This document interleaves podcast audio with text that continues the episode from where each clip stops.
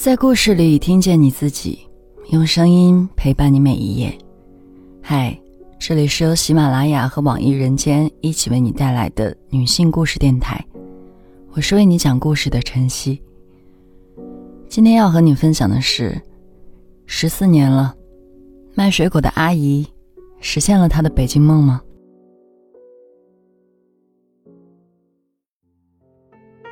大学的南门外有一条红墙斑驳的小巷，小巷不宽，平日里只有三三两两的学生或居民走在其间，或是偶尔有人叮叮当当的骑自行车经过。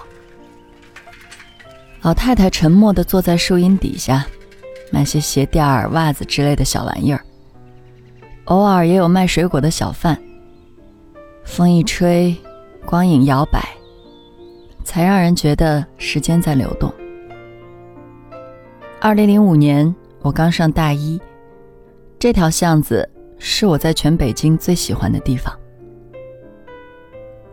在老家县城，我见过最宏伟的建筑就是四层高的百货大楼，而北京到处都是高楼大厦，熙熙攘攘的人群，盘根错节的立交桥。这些对我来说远远超过了震撼，简直是一种惊吓。而这条小巷，却和我的老家非常像，安静、温和，毫无杀伤力。那年入冬时节，一天我经过小巷，天气已经很冷了，我看到一个卖水果的阿姨，大概四十多岁。浑身上下裹得很臃肿，连头发都拿毛线围巾包起来了。我停下脚步，看看可以买点什么。阿姨看见我，笑着跟我打招呼。她的声音听起来又暖和又踏实，像我的外婆。她一边说，一边掀开盖在三轮车上的棉被一角，问我想吃什么。他这里有苹果、橙子、猕猴桃。猕猴桃，我在老家还从来没有吃过这种看上去土巴巴的水果。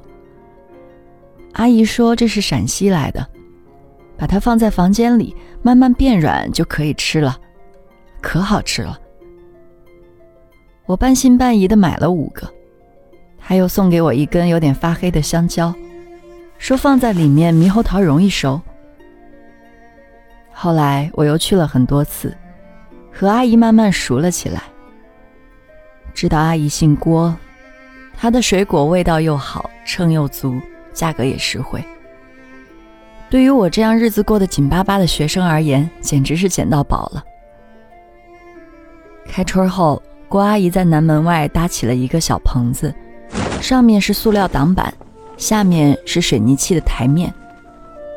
这个地方是学校和家属院的交界区，来来往往的人不少，是个做生意的好地方。一天，郭阿姨看见我和室友，笑盈盈地打招呼。棚子里有中年男人正蹲着吭哧吭哧搬东西。他站起身来，一抹头上的汗，脸色黝黑，身体结实。郭阿姨朝他使了个眼色，想让他过来跟我们打招呼，他却只是憨憨地笑了一下。这是郭阿姨的老公张叔。郭阿姨和张叔是山东人，四年前一起来北京打工。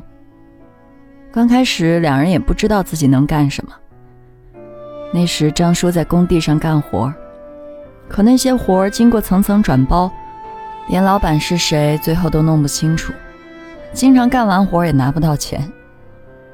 郭阿姨也是什么都做点儿最后机缘巧合。转来我们学校卖水果。郭阿姨打心里喜欢这儿，学生们说话都很有礼貌，让她感到很舒心。年前张叔做工的时候不小心，右手的小指被机器绞了。郭阿姨看着心疼，不让他继续上工地了。两个人一起卖水果，有个伴儿，没准儿赚的也不少。一天晚上，我去买水果时，发现郭阿姨和张叔正在垂头丧气地收摊儿。我有点纳闷儿，怎么收摊这么早？郭阿姨红着眼说：“有人看不惯他们，学校的保安今天来赶他们走。保安也是外地来的，知道大家都不容易，但自己也是执行任务，就偷偷告诉郭阿姨，原来是学校领导的一个亲戚眼红他们在这里生意好，准备把他们赶走后自己在这里开店。”我又气愤又着急。郭阿姨走了，我到哪里买水果呢？郭阿姨说南门不许卖了，他们打算搬到东门去卖，也不知道生意怎么样。我和阿姨保证会带同学们去东门找她买水果，她的脸色这才稍微缓和一些。过了几天，真有人占了郭阿姨的小棚子，还在棚子外竖了一个灯箱招牌。在从那里经过时，一个瘦高个男人冷冷地坐在棚子里，而郭阿姨又从正规军变成了游击队。他和张叔骑了两辆三轮车，守在小巷的出口。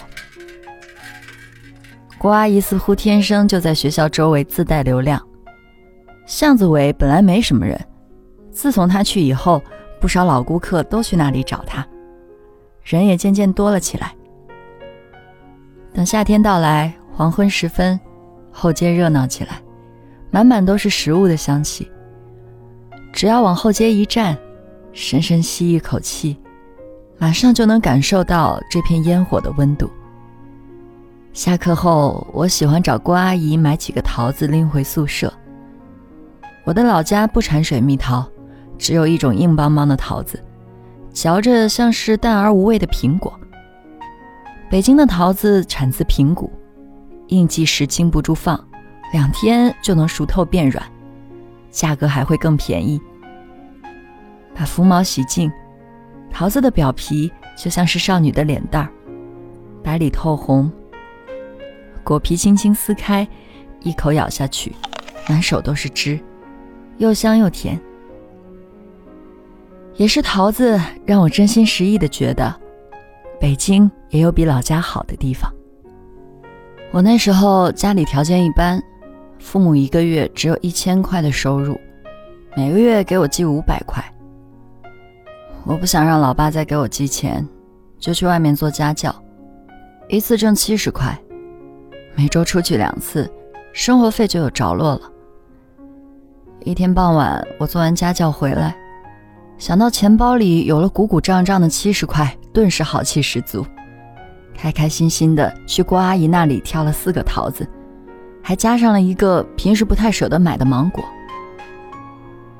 就在我打开背包时，发现拉链有一小段是拉开的，伸手进去掏了半天也没找到钱包，我一下子慌了，蹲在路边。把包里所有东西一股脑倒出来，手机和钱包都没有了。我的脑袋嗡一下子炸开了。我伸出手在地上抓来抓去，好像在那些东西之间多翻翻就能变出钱包一样。该死的小偷，看不出我是个穷学生吗？我对小偷的仇恨一下子蔓延开，变成了对北京的仇恨。我为什么不老老实实待在老家，偏要跑到这里来呢？想到这儿，委屈的泪珠一下子就滚落出来。顾阿姨把桃子和芒果装进了我的背包，安慰我说：“没事的，丢东西很正常。水果先拿着，以后有了钱再给我。”回宿舍路上，闻着手里的桃子飘出的香味儿，我的心情竟也跟着好起来了。有天，我又去了小巷，却看到巷子口一片狼藉，摔碎的西红柿摊在路面上，大白菜有气无力地靠在墙角，可能被人踩了几脚。平日里热热闹闹挤在一起的小贩们无影无踪。整个巷子口空荡荡的，除了一群穿深蓝色制服的人。他们三三两两地立在原地，脸色严峻，似乎是要把往日的那些热闹的东西全部震慑下去。我停下来，茫然四顾，想象着也许就在十分钟之前，这里一片鸡飞狗跳的样子。往后一连几天，小贩们都没有出现。过了好一阵子，郭阿姨他们才又慢慢冒出头来。郭阿姨说：“上个月要创建文明社区，所以城管严打，现在应该没什么事儿了。”他和张叔现在分工明确，他负责招呼客人，张叔负责收钱和望风，一旦有风吹草动，马上撤离。有一次，我正在挑橙子，忽然听见了动静，小贩们“嗡”的一声作鸟兽散。郭阿姨迅速跳上三轮车，朝我大声说：“东西快拿走吧，钱下次再结吧。”他一边走远，一边发出笑声。好像在玩一场老鹰捉小鸡的游戏，对游戏顺利通关感到很开心。但长期这样也不是办法，有人嗅到了商机。过了不久，巷子口的临街居民楼底下被开了几个口子，改成小店店面。郭阿姨很快就租下其中一个，成了名正言顺的商铺，就再也不担心被城管赶走了。我和郭阿姨一起，也渐渐开始适应在北京的生活。尤其是如愿以偿的拿到一等奖学金后，我更加相信这座城市蕴藏着机会和公平。只要持之以恒的努力，最终就会实现愿望。除此以外，我还交了个男朋友。买水果的时候手拉着手去，郭阿姨老远看见了也不说话，抿着嘴笑。然后对他说：“小伙子，买点啥呀？屋里有草莓，给这姑娘买点吧。”等男朋友付完钱，郭阿姨朝我眨眼一笑，又轻轻点点头。我忽然有一种带男朋友去见了娘家人的感觉。这一年，北京奥运会开幕了，我成为了志愿者。组委会给每个志愿者发了两件蓝色 T 恤、两条灰裤子、一件外套、一顶帽子，还有一双运动鞋。我每天都穿着这身行头，好像只要穿上这身衣服，就仿佛已身处在这座城市的自豪之中。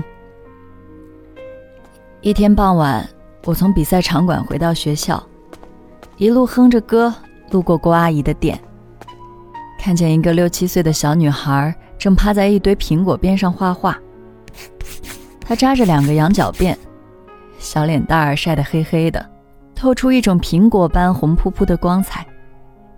我这才知道，原来郭阿姨有个女儿叫露露。刚开始孩子小，就放在老家让奶奶带着，等稍微大了，郭阿姨就把她接到北京来，在一家打工子弟学校上学。每到周末。露露都会来水果店。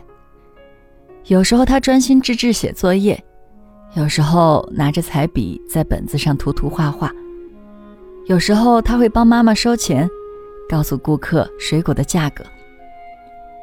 毕业后，我搬到了城东边，好几年都没有再回过学校。二零一三年，我被单位派到国外工作。出国前，我回学校看望老师。打算顺路先去郭阿姨那儿给老师买点水果。郭阿姨的生意一如既往的好。我刚站定，她抬起头来，一把拉住我的手，说：“姑娘，你回来了呀！”我心头顿时一暖，和郭阿姨寒暄起来。然后我发现露露不在店里，就问孩子去哪儿了。郭阿姨告诉我。露露两年前就回老家了。上了两年学才知道，原来打工子弟学校是没有学籍的。露露以后不能在北京念初中，就算回老家，如果从小没有在老家办学籍，也是黑户，上不了初中的。所以他们心一横，就又把孩子送回去了。我只能安慰他说：“露露那么懂事儿。”他能理解的，那天，郭阿姨听说我要出国了，坚决不肯收我的钱，说不知道多久才能再看到我了。我听着心里有点难过，拎着水果，把钱放到离她最远的一个橙子筐里，笑着一溜烟跑了。一声爱，在我的身后响起，像风筝的背上长了一根线。我在国外一待就是四年，期间也没有时间回学校看看。等结束驻外回到学校，才发现后街已经大变样了。记忆中的市井正在翻修，到处都是脚手架，变成了一片工地。巷子口的小店都被风堵上了。郭阿姨的水果店早已不知所踪。巷子仿佛一下沉入一种更加深远的寂静。我走遍了周围小巷，也没有找到郭阿姨。等到夏天，我在家附近的超市里又见到了平谷大桃，唇红齿白，还带着绿叶，闻着也有桃子味。唯一和以前不同的是不怎么软。我买了几个带回家里。却怎么也放不软，也不会轻轻一撕就揭下皮来。虽然还是平谷桃，吃起来却没有那么浓的桃子味儿，倒像是嚼着淡而无味的苹果。